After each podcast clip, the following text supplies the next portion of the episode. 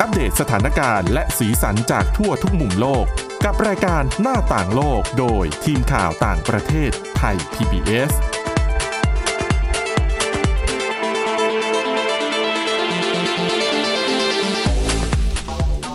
สวัสดีค่ะ คุณผู้ฟังต้อนรับเข้าสู่รายการหน้าต่างโลกค่ะสำหรับวันนี้นะคะพบกับคุณอาทิตย์สุมนต์เรืองรัศนทรและก็ดิฉันสวรักษ์จากวิวัฒนาคุณค่ะ สวัสดีค่ะ อ่ะ วันนี้จะเน้นไปที่เรื่องราวเกี่ยวกับ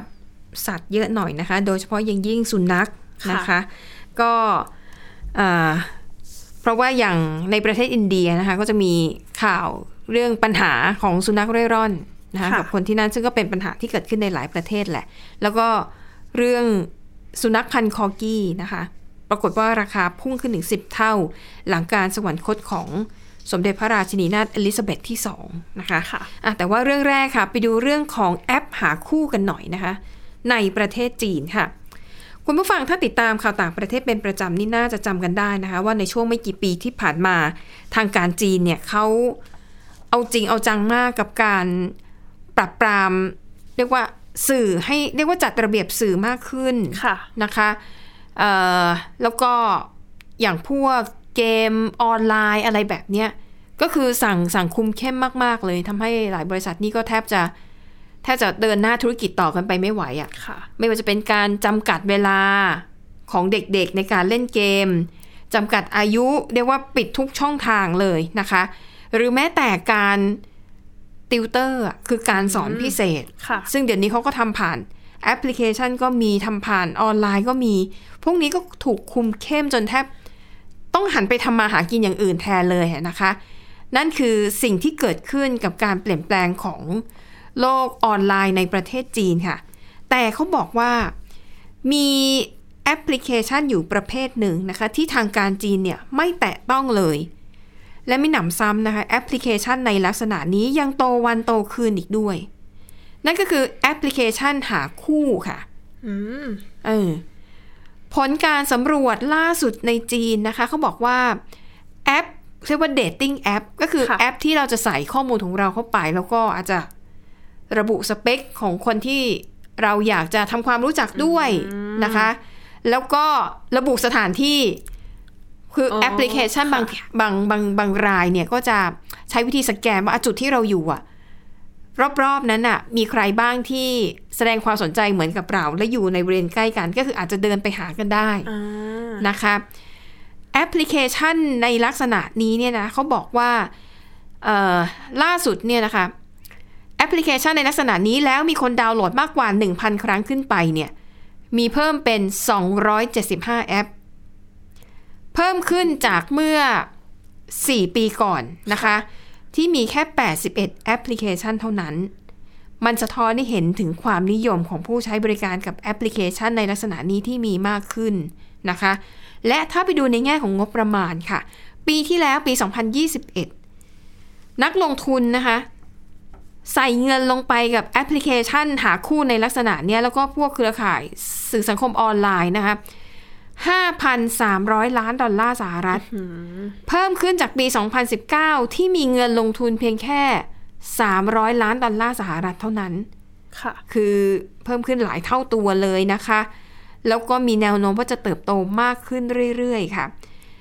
เขาก็ไปวิเคราะห์ว่าเอ๊ะทำไมแอปพลิเคชันแบบนี้เนี่ยทางการจีนถึงไม่เข้ามาแตะไม่เข้ามาดูอะไรเลย คือเข้ามาดูบ้าง ค่ะ เช่น เข้ามาดูในแง่ของการรักษาความปลอดภัย อืม ว่าแอปพลิเคชันของคุณเนี่ย คัดกรองคนได้มากแค่ไหน ค่ะ แล้วก็จะมีการปิดกั้น ไม่ให้อย่างเช่นบางแอปพลิเคชันเนี่ยเขาจะมีฟีเจอร์ที่ให้คนสามารถเอิ่มส่งต่อภาพลามกอนาจาร อืม ซึ่งอันเนี้ยจะถูกทางการจีนเนี่ยคือคอยจับตาคอยสอดส่องดูแลอยู่นะคะ ค่ะ แต่ในเรื่องของการทำความรู้จักกับเพื่อนใหม่ ๆ เนี่ย อันนี้ยังคงเปิดกว้างอยู่ยังคงสามารถทำได้นะคะเขาบอกว่า การที่รัฐบาลจีนไม่เข้ามาแตะต้องเนี่ยเหตุผลหนึ่งน่าจะเป็นเพราะว่าตอนนี้นะคะในประเทศจีน อัตราการแต่งงาน แล้วก็อัตราการให้กำเนิดทารกใหม่เนี่ยมันต่ำเป็นประวัติการณ์ทางการจีนเนี่ยสนับสนุนอยากจะให้คนรุ่นใหม่เนี่ยแต่งงานแล้วก็มีลูก ค่ะ นะคะจะได้เพิ่มจำนวนประชากรนะคะดังนั้นก็เลยไม่ได้มาแตะต้องอะไรกับแอปพลิเคชันพวกนี้ คือคอยดูอยู่แหละ แต่ว่าคอยดูในแง่ของเรื่องของความปลอดภัยนะคะ ค่ะ แล้วก็ นอกจากนี้ค่ะ ความนิยมในแอปพลิเคชันเนี่ยมันเพิ่มมากขึ้นนะคะ คนที่เข้ามาใช้บริการเนี่ยเขาให้เหตุผลว่า คือหนึ่งบางคนอาจจะ บอกว่าในช่วงโควิด -19 เนี่ย ซึ่งตอนนี้จีนยังคงใช้นโยบายซีโร่โควิดก็คืออคุมเข้มการระบาด ค่ะ นะคะ ก็จะมีมาตรการแย่ๆไปหมด หลายคนบอกว่าช่วงที่โควิดระบาดเนี่ย จะออกไปไหนมาไหนมันก็ลำบาก คือการที่จะออกไปได้พบเจอคนอื่น ๆ ที่อยู่นอกวงโคจรชีวิตเนี่ยมันยาก ค่ะ อย่างบางคนทำงานก็อยู่แต่ในที่ทำงาน เลิกงานก็กลับบ้าน แล้วชีวิตก็วนเวียนอยู่อย่างแค่เนี่ย ค่ะ บ้านที่ทำงานไม่ได้พบเจอคนใหม่ ๆ เลย ก็เลยรู้สึกว่าแอปพลิเคชันเหล่านี้มันจะช่วยทำให้เขาเนี่ยได้ทำความรู้จักกับคนอื่น ๆ มากขึ้น ค่ะ ซึ่งบางคนบอกว่าบางทีใช้แอปพลิเคชันนี้ ไม่ได้ต้องการที่จะหาแฟนนะ อยากจะแค่หาเพื่อนใหม่ หาคนที่มันคอเดียวกัน อืม ไว้พูดคุยกันได้ ค่ะ นะคะเอ่อเขาก็เรียกการใช้เวลาในสื่อสังคมออนไลน์ประเภทเนี้ยว่าเป็น third place คือคือเป็นสถานที่ที่สามอ่ะ ค่ะ ไม่ใช่บ้านอ่ะ ไม่ใช่ที่ทำงาน แต่เป็นที่ที่คุณจะแบบอ่ะมาพักผ่อนได้ ค่ะ หรืออาจจะแบบเป็นวงสนทนาที่อ่ะคนเนี้ยอ่ะสนใจเรื่องปลูกต้นไม้เหมือนกันอ่ะก็เข้ามาแล้วก็คุยกันนะคะ แล้วก็มันเป็นจุดที่ทำให้คนเนี่ยมีความรู้สึกผ่อนคลาย แล้วก็จะได้พบเพื่อนใหม่ด้วยนะคะ แล้วเขาบอกว่าการที่มีสื่อออนไลน์แบบแล้วก็มีแอปพลิเคชันให้เลือกมากมายเนี่ย มันทำให้เขามีทางเลือกเยอะขึ้น เพื่อที่จะได้ดูว่าแอปพลิเคชันแบบไหนที่มันมันตรงใจเราอะ ค่ะ นะคะ อย่างบางแอปเนี่ยอ่ะอย่างโซนะคะ S O U L โซเขาบอกว่านี่เป็นแอปหาคู่ที่ได้รับความนิยมมากที่สุด 1 ใน 3 ของจีน เขาบอกว่าจุดข้อดีของแอปพลิเคชันนี้เนี่ย คือไม่ใช่ให้มาแมทชิ่งกันอ่ะอย่าง Tinder เนี่ยก็คืออใส่ข้อมูลของเราไป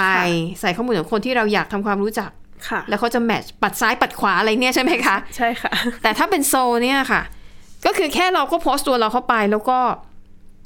คนจะมาคอมเมนต์หรือกดไลค์ซึ่งดิฉันเข้าใจว่าน่าจะคล้ายๆกับ Facebook เพราะโซลเนี่ยดิฉันไม่สามารถเข้าไปเช็คได้ว่ามันเป็นยังไง ค่ะ ก็คือคนที่ใช้โซลเนี่ยจะรู้สึกว่า เออไม่ได้กดดันน่ะ แต่แค่โอเคโพสต์ เรื่องราวของเราความรู้สึกนึกคิดของเราลงไป ค่ะ แล้วก็ดูอะใครมากดไลค์อะใครอยากจะเข้ามาคอมเมนต์มาพูดคุยด้วยก็ว่ากันไป แต่เขารู้สึกว่าอย่าง tinder เนี่ย มันกดดันมากเกินไปว่าจะต้องแบบ ไปทำความรู้จักกันแบบ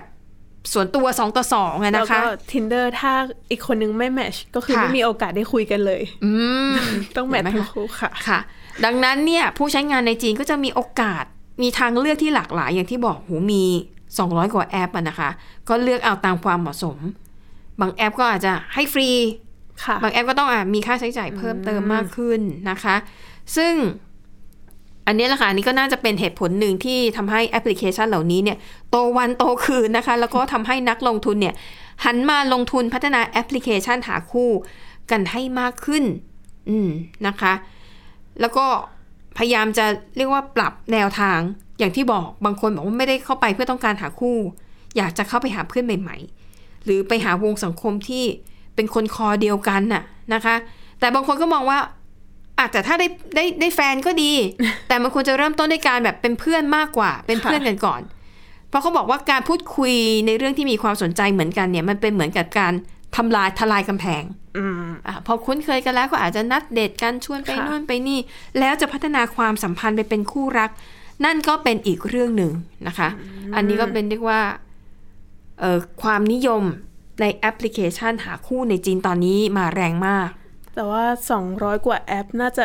แข่งขันกันน่าดูเลยทางผู้ ใช่ ผลิต ค่ะ ค่ะ แต่คนสมัยใหม่เขาก็ชอบนะ เพราะรู้สึกไม่กดดัน เพราะถ้าเป็นเมื่อก่อนที่ยังไม่มีแอปพลิเคชันแบบเนี้ย คนที่ทำหน้าที่หาคู่ให้เนี่ย ก็จะเป็นพ่อแม่ อืม แล้วก็พวกแม่สื่อ ค่ะ ค่ะ หรืออาจจะเป็นเจ้านาย อ่า อะไรอย่างเงี้ย ค่ะ อ่าเขาก็เลยบอกเออพอมันเป็นรูปแบบใหม่เขารู้สึกว่าเขามีทางเลือกมากขึ้น บางทีผู้ใหญ่นัด เรียกว่านัดให้ไปดูตัวกันบางทีเขาไปด้วยความเกรงอกเกรงใจผู้ใหญ่นะคะอ่ะนั่นก็เป็นเรื่องราวที่ น่าสนใจดีเอามาเล่าสู่ ค่ะ กันฟังนะคะอ่ะไปต่อที่เรื่องราวเกี่ยวกับสัตว์กันบ้างนะคะ วันนี้หลากหลายทีเดียวแต่ว่าส่วนหลักๆ แล้วเนี่ย จะเน้นไปที่สุนัขใช่ไหมคุณอาทิตย์สุมน ใช่ค่ะ ค่ะ แต่เรื่องนี้เป็นเรื่องเกี่ยวกับสุนัขที่ตุเกี่ยวกับตัวนิ่มด้วย อืม ค่ะตัวนิ่มเนี่ยจะเป็นที่รู้จักกันในนามของตัวกินมดที่มีเกล็ด ค่ะ ก็คือเราก็เป็นสัตว์ที่เป็นสัตว์เลี้ยงลูกด้วยนมชนิดเดียวนะคะ ที่มีลำตัวเป็นเกล็ด อืม ก็มีไว้เพื่อปกป้องตัวเอง เออ เวลาศัตรูมามันก็จะม้วนตัวเป็นกลมๆใช่ไหม ก็เป็นสัตว์ขี้อายด้วยค่ะเหมือน ค่ะ เวลาใครเข้าใกล้ก็จะม้วนตัวหนีนะคะ ค่ะ แล้วก็สิ่งเนี้ยนะคะ เกล็ดเนี่ยแหละค่ะ ที่ทำให้ตัวนิ่มเนี่ยเป็นที่นิยมในตลาดค้าสัตว์ป่าผิดกฎหมาย เพราะอะไรเพราะมันแปลกเหรอ เหมือนมีเอาไปทำเป็นยาย า จีนใช่ค่ะ อืมค่ะ นะคะ ก็มีความเสี่ยงที่เป็นสัตว์ที่เสี่ยงที่จะสูญพันธุ์นะคะ ค่ะ ก็แน่นอนภัยคุกคามหลักๆนะคะ ว่าเป็นฝีมือมนุษย์ อืม แต่ว่าตัวนิ่มในไต้หวันตอนนี้นะคะ มีอีกปัจจัยหนึ่งที่ส่งผลกระทบต่อประชากรตัวนิ่ม ก็คือสุนัขเร่ร่อน ค่ะ เพราะว่าตอนนี้เนี่ยจำนวนสุนัขเร่ร่อนในไต้หวันเพิ่มขึ้นเช่นกัน ค่ะ แต่ว่าส่งผลกระทบยังไงนะคะ คือสัตวแพทย์ไต้หวันคนหนึ่งเนี่ยบอกว่าเมื่อเดือนที่แล้วนะคะ ได้ช่วยชีวิตช่วยรักษาตัวนิ่มตัวหนึ่งนะคะ อืม เป็นตัวผู้วัยรุ่นเลย ค่ะ นะคะ เหมือนน้องเนี่ยมีแผลที่หาง ค่ะ ประมาณหางครึ่งหนึ่งเนี่ยถูกกัดขาด เออ ค่ะลักษณะก็เป็นแผลใหญ่นะคะ แล้วก็เนื้อเนื้อเริ่มตายแล้วด้วยก็คือ อืม อ่าบาดเจ็บรุนแรงอะค่ะ ก็เลยต้องรีบปฐมพยาบาล รีบ ค่ะ ฆ่าเชื้อนะคะ ค่ะ ซึ่งนับเป็นตัวที่ 5 แล้วของปีนี้นะคะ ที่ทั้งเขาแล้วก็เพื่อนร่วมงานเนี่ยช่วยกันรักษานะคะ อืม ซึ่งอันนี้เฉพาะเคสที่เจอ ค่ะ ที่ไม่เจออีกไม่รู้เท่าไหร่นะคะ ค่ะ ด้านหัวหน้าทีมสัตวแพทย์นะคะ บอกว่าในช่วง 5 ปีที่ผ่านมาเนี่ย เธอสังเกตเห็นว่าเคสตัวนิ่มที่ได้รับบาดเจ็บแบบเนี้ยค่ะ อืม เหมือนพบเรื่อยๆนะคะ ซึ่งส่วนใหญ่ก็ได้รับบาดเจ็บที่หาง ค่ะ ก็คาดว่าน่าจะถูกสุนัขกัด อืม ค่ะ อืม แล้วก็แม้ตัวนิ่มเนี่ยจะมีเกล็ดมีผิวแข็งๆ แล้วก็จะม้วนเวลาถูกจู่โจมเหมือนที่บอกไปนะคะ แต่ว่าส่วนหางนี่แหละก็เป็นส่วนที่เปราะบางที่สุด ค่ะ เพราะฉะนั้นเวลาถูกจู่โจมอะไรอะไรแบบเนี้ยค่ะ ก็จะถูกกัดหางก่อน อืม ก็เลยหางมักจะเป็นแผลนะคะ ค่ะ แล้วก็มีรายงานเมื่อปีที่แล้วนะคะ เป็นรายงานของนักวิจัยด้านสัตว์ป่า แล้วก็เจ้าหน้าที่นะคะ พบว่าเมื่อปี 2018 เนี่ย สุนัขเร่ร่อนเนี่ยเป็นสาเหตุที่ทำให้ตัวนิ่มได้รับบาดบาดเจ็บ ก็คืออเป็นสาเหตุมากกว่าครึ่งหนึ่ง ของสาเหตุทั้งหมดนะคะ ค่ะ แล้วก็เหมือนกลายมาเป็นภัยคุกคามหลักต่อตัวนิ่มในไต้หวันเลยนะคะ ค่ะ แล้วก็ด้านนักอนุรักษ์นะคะ จัดอันดับให้ตัวนิ่มเนี่ยเป็นสัตว์เลี้ยงลูกด้วยนมที่ถูกลักลอบค้าอย่างผิดกฎหมายมากที่สุด ค่ะ ก็สาเหตุหลักที่บอกไปเหมือนกันก็คือ เอาไปเป็นส่วนประกอบของยาแผนโบราณ อืม นะคะ แม้จริง ๆ เกล็ดของตัวนิ่มเนี่ยจะไม่ได้มีคุณสมบัติที่เป็นยาตาม ค่ะ ที่กล่าวอ้างนะคะ เหมือนเป็นเพียง ความเชื่อ ชาย อืม แล้วคือเหมือนเป็นเคราตินนะคะ เหมือนผมเหมือนเล็บคนเรานี่แหละ ค่ะ เป็นเกล็ดนะคะ แต่ก็มียังมีคนจำนวนมากนะคะ ที่มีความเชื่อว่าตัวนิ่มเนี่ยมีสรรพคุณในการบำรุง อืม เหมือนบำรุงน้ำนมทำให้ไม่มีน้ำนมเยอะขึ้นอะไรอย่างเงี้ย ค่ะ ค่ะ ซึ่งความเชื่อเหล่านี้ค่ะ ก็ทำให้ประชากรของตัวนิ่มเนี่ยลดลงอย่างมากนะคะ อืม ทั้งในเอเชียเองแล้วก็ในแอฟริกาด้วยนะคะ ค่ะ ซึ่งทั้ง 8 สายพันธุ์ของตัวนิ่มเนี่ยถูกจัดเป็นสัตว์ใกล้สูญพันธุ์นะคะ แต่ที่ไต้หวันนะคะ ก็เป็นหนึ่งประเทศที่การอนุรักษ์เนี่ยค่อนข้างประสบความสำเร็จ ค่ะ คือจากตัวนิ่มใกล้สูญพันธุ์เนี่ยก็เหมือนตอนนี้กลายมาเป็นสัตว์ที่ได้รับการคุ้มครอง ก็คือเหมือนมีจำนวนเพิ่มขึ้นนะคะ ค่ะ ก่อนหน้านี้ในช่วงทศวรรษที่ 1950 ถึง 1970 เนี่ย เหมือนมีการล่าครั้งใหญ่เลย ก็คือ ค่ะ ถูกล่าเยอะมากนะคะ ประมาณ 60,000 ตัว ค่ะ ถูกฆ่าเพื่อเอาเกล็ดนะคะ แต่พอเมื่อปี 1989 เนี่ย เหมือนมีกฎหมายคุ้มครองสัตว์ป่าออกมาจำนวนตัวนิ่มก็ค่อย ๆ เพิ่มขึ้นเรื่อย ๆ นะคะ แล้วก็สังคมก็เหมือนเริ่มตระหนักถึงความสำคัญ ค่ะ เริ่มหันมาช่วยกันอนุรักษ์ดูแลนะคะ ตอนนี้เนี่ยคาดว่ามีตัวนิ่มประมาณ 1 0 0 0 0ถึง15,000 ตัวใน ค่ะ ป่านะคะ ค่ะ แต่ก็พอสุนัขเร่ร่อนเพิ่มขึ้น ก็อันนี้ก็เป็นผลมาจากนโยบายนะคะ เมื่อปี 2017 ที่จะไม่จำกัดสัตว์สัตว์เร่ร่อนนะคะ อืม ก็เลยส่งผลกระทบต่อตัวนิ่มเต็มๆเลยนะคะ เพราะว่าตัวนิ่มเนี่ยเหมือนเคลื่อนที่ได้ไม่เร็ว เหมือนสัต แต่ ว์ ว่า อื่น ตัวนี้มันก็อยู่ในที่ทั่ว ๆ ไปอย่างนี้เหรอ ๆใช่ค่ะ สุ เขาเหมื นั อ ข น มันถึงไปไล่กัด เห ได้ มือนแหล่งที่อยู่เหมือนจะทับซ้อนกันอะไรอย่างเงี้ยค่ะ ค่ะ แล้วก็การผสมพันธุ์เนี่ยแค่ปีละหนึ่งครั้ง อ๋อ แล้วก็ส่วนใหญ่จะมีลูกแค่หนึ่งตัว ค่ะ แต่ใช้เวลาตั้งท้องประมาณ 150 วัน อืม ค่ะ แล้วก็เขาก็เลยบอกว่า การที่จะเหมือนขยายพันธุ์ตัวนิ่มอะค่ะ อาจจะทำได้ยากกว่าแพนด้าเสียอีก โอ้โห ซึ่งแพนด้าก็ว่ายากแล้ว ค่ะ ตัวนิ่มเนี่ยอาจจะยากกว่าอีกนะคะ แล้วก็การที่ตัวนิ่มได้รับบาดเจ็บมากขึ้นเนี่ยก็ยังเพิ่มความท้าทายให้กับเจ้าหน้าที่แล้วก็สัตวแพทย์ด้วย ค่ะ โดยเฉพาะเรื่องของอาหาร อืม ก็คือพออ่าน้องมารับการรักษามาดูแลอย่างเงี้ยค่ะ ค่ะ ก็ต้องเป็นทีมเจ้าหน้าที่นี่แหละที่ต้องออกไปหาอาหาร อืม แล้วตัวนิ่มเนี่ยค่อนข้างเลือกกิน กินอะไรอ่ะ ก็กินมดกินปลวกอะไรเงี้ยค่ะ เจ้าหน้าที่ก็ต้องไปขุด ใช่ หามดขาปลวกเหรอม ต้องไปขุดหามาให้นะคะ ค่ะ แล้วก็เขาบอกว่าตัวนิ่มเนี่ยเหมือนวันหนึ่งเนี่ยสามารถกินรังมดไซส์เท่าลูกบอลหนึ่ง ค่ะ ลูกได้เลยนะคะ ค่ะ ซึ่งทางรัฐบาลเองก็เหมือนให้ประชาชนเนี่ยช่วยชี้เป้า ด้วย ว่าอ่าพบเห็นรังมด ค่ะ ที่ไหนอะไรอย่างเงี้ยค่ะก็เหมือน ค่ะ ให้ช่วยช่วยๆบอกกันจะได้ช่วยรักษาแล้วก็พาตัวนิ่มกลับป่าไวๆนะคะ ค่ะ แต่สำหรับตัวนิ่มที่ตัวที่พูดถึงอะค่ะที่บอกว่าหางขาดนะคะ ค่ะ อาจจะพอหายแล้วเนี่ยอาจจะต้องส่งไปที่สวนสัตว์ไม่ก็ศูนย์พักพิง เพราะว่าอาการบาดเจ็บเนี่ยน่าจะทำให้ปีนต้นไม้ได้ยาก แล้วก็อาจจะม้วนตัวไม่ได้แล้ว อ๋อ สำหรับตัวนี้นะคะ ดังนั้นก็โอกาสที่มัน ใช่ จะตายถ้าหากกลับสู่ป่าธรรมชาติก็จะมีสูงมาก เพราะว่าการม้วนตัวเนี่ย มันคือวิธีป้องกันตัวเอง แต่ถ้ามันม้วนตัวไม่ได้ก็เท่ากับเป็นเป้าเนาะที่แบบถูกโจมตีได้ง่ายมาก ๆ เลย ตอนนี้ก็คือเหมือนป้องกันตัวเองไม่ได้แล้ว ก็อาจจะต้อง ค่ะ อยู่ในความดูแลของคนของมนุษย์ต่อไปค่ะ อือหือค่ะ อันนั้นก็เป็นปัญหาที่เกิดจากสุนัขเร่ร่อนในไต้หวันนะคะ ค่ะ แต่ว่าในรัฐทางตอนใต้ของอินเดีย ก็มีปัญหาเกี่ยวกับสุนัขเร่ร่อนเช่นเดียวกัน ใช่ค่ะ ค่ะ อันนี้เป็นเรื่องในรัฐเกละทางตอนใต้ของอินเดียนะคะ เหมือนมีรายงานพบเหตุสุนัขเร่ร่อนเนี่ยกัดคน ค่ะ เพิ่มขึ้น อืม ซึ่งจริงๆก็มีทั้งสุนัขเร่ร่อน แล้วก็บางตัวก็เป็นสุนัขเลี้ยงก็มีเหมือนกันนะคะ นักเคลื่อนไหวด้านสวัสดิภาพสัตว์ แล้วก็สัตวแพทย์เนี่ยบอกว่า คนส่วนใหญ่ในรัฐเนี้ยค่ะ เหมือนมีความสัมพันธ์ที่ไม่ค่อยดี ค่ะ ก็คือไม่ค่อยเป็นมิตรกับสุนัขนะคะ แล้วก็มักจะอยู่ห่างจากสุนัขอะค่ะ อืม คือแม้บางคนที่เลี้ยงอ่ะ ก็สุนัขที่เลี้ยงก็มักจะถูกขังถูกล่าม อ๋อ อ่าอ่าฮะค่ะ ไม่ก็น้อยมากที่จะเจ้าของจะยอมให้สุนัขเข้าบ้าน ค่ะ ส่วนใหญ่ก็จะเลี้ยงไว้นอกบ้านนะคะ อืม แล้วตอนเนี้ยคนมักสันนิษฐานว่าสุนัขเร่ร่อนที่นอนตายอ่ะที่นอนตามท้องถนนนะคะ ค่ะ อาจจะเป็นโรคพิษสุนัขบ้า อ๋อ เพราะมันไม่มีคนคอยดูแลไปฉีดวัคซีนอะไรแบบนี้ ใช่ค่ะ แล้วก็ข้อมูลจากรัฐบาลอินเดียนะคะ พบว่าตอนนี้เนี่ย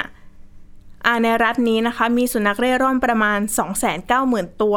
ค่ะ ซึ่งไม่ติด 10 อันดับของรัฐที่มีสุนัขเร่ร่อนมากที่สุด อืม ไม่ติดนะคะ แต่ว่า ค่ะ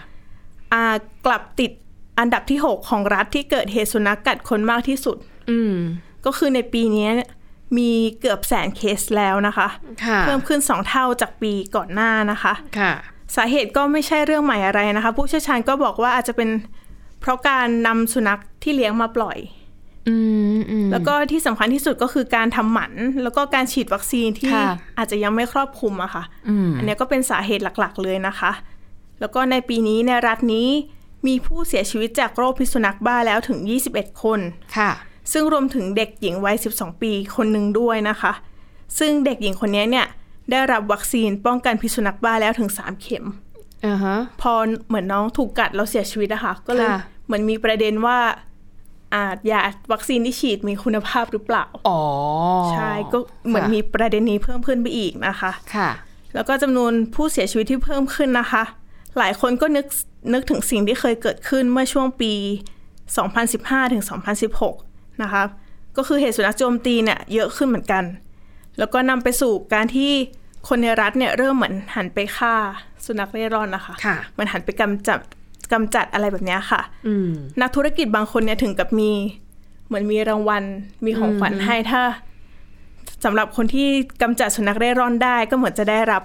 รางวัลด้วยอย่างเงี้ยค่ะ ก็เลย ค่ะ ทำให้เกิดเสียงวิพากษ์วิจารณ์เป็นวงกว้างนะคะ กลุ่มนักเคลื่อนไหวที่พยายามปกป้องเนี่ยก็เหมือนถูกคนถูกคนในสังคม วิพากษ์วิจารณ์เหมือนกัน ค่ะ แล้วตอนเนี้ยเหมือนผ่านมาประมาณ 6 ปี ก็เหมือนเกิดเหตุการณ์นี้ขึ้นมาอีกอะค่ะ ก็คือ ค่ะ เหตุการณ์แบบนี้กลับมาอีกแล้วนะคะ แล้วก็การเสียชีวิตของน้องวัย 12 ปีอะค่ะ เหมือนสื่อในท้องถิ่นนะคะ ทั้งหนังหนังสือพิมพ์เอยทีวีเอยก็เหมือน เอาข่าวนี้มาเล่นซ้ำ ค่ะ ๆ แล้วก็เชื่อมโยงไปทุกๆเคสเลย ซึ่งบางเคสก็ไม่รู้ด้วยว่า เป็นฝีมือของสุนัขเร่ร่อนที่เป็นโรคพิษสุนัขบ้าหรือเปล่า อืม คือตอนเนี้ยเหมือนถ้ามีเคสหมากัดก็คือเอา เอามา เอามาเล่นอะไรอย่างเงี้ยค่ะ ค่ะ บางแบรนด์ก็ถึงกับเอาไปทำเป็นโฆษณาค่ะ อืม เหมือนมีแบรนด์นึงเนี่ย เหมือนทำเป็น